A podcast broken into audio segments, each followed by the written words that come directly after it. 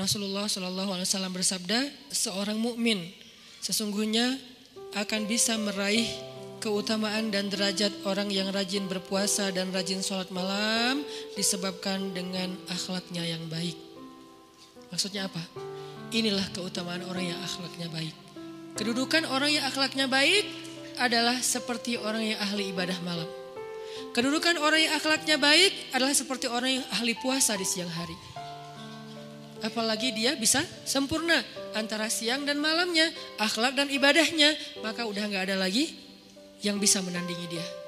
Kalau dia ngandelin akhlak aja, ibadahnya wajib-wajib doang nih, karena gak boleh kurang dari yang wajib kan standarnya mah.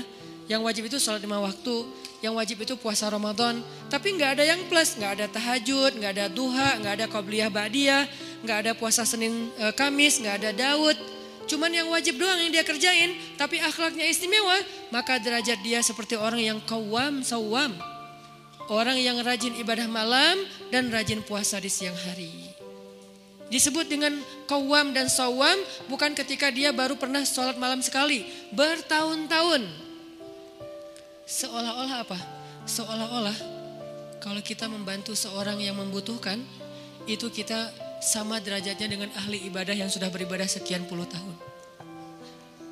Sekali aja kita nahan lisan kita dari mencela orang lain ketika kita dicela, daripada kita cela balik mending kita diam. Sekali aja kita nahan diri untuk tidak komen atau nge-replay komen orang lain, itu derajat kita sama dengan ahli ibadah yang sudah bertahun-tahun.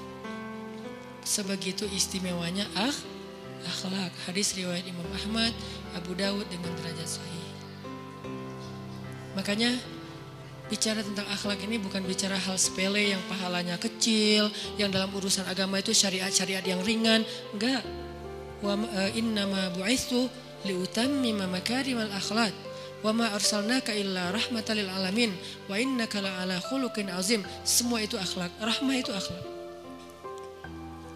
Itulah teman-teman yang harus jadi renungan kita. Kita coba introspeksi diri. Gimana akhlak kita dalam urusan lisan? Kata Nabi, Al-muslimu man salim al muslimun min lisanihi wa yadih. Sekarang kayaknya gampang banget memahami hadis ini.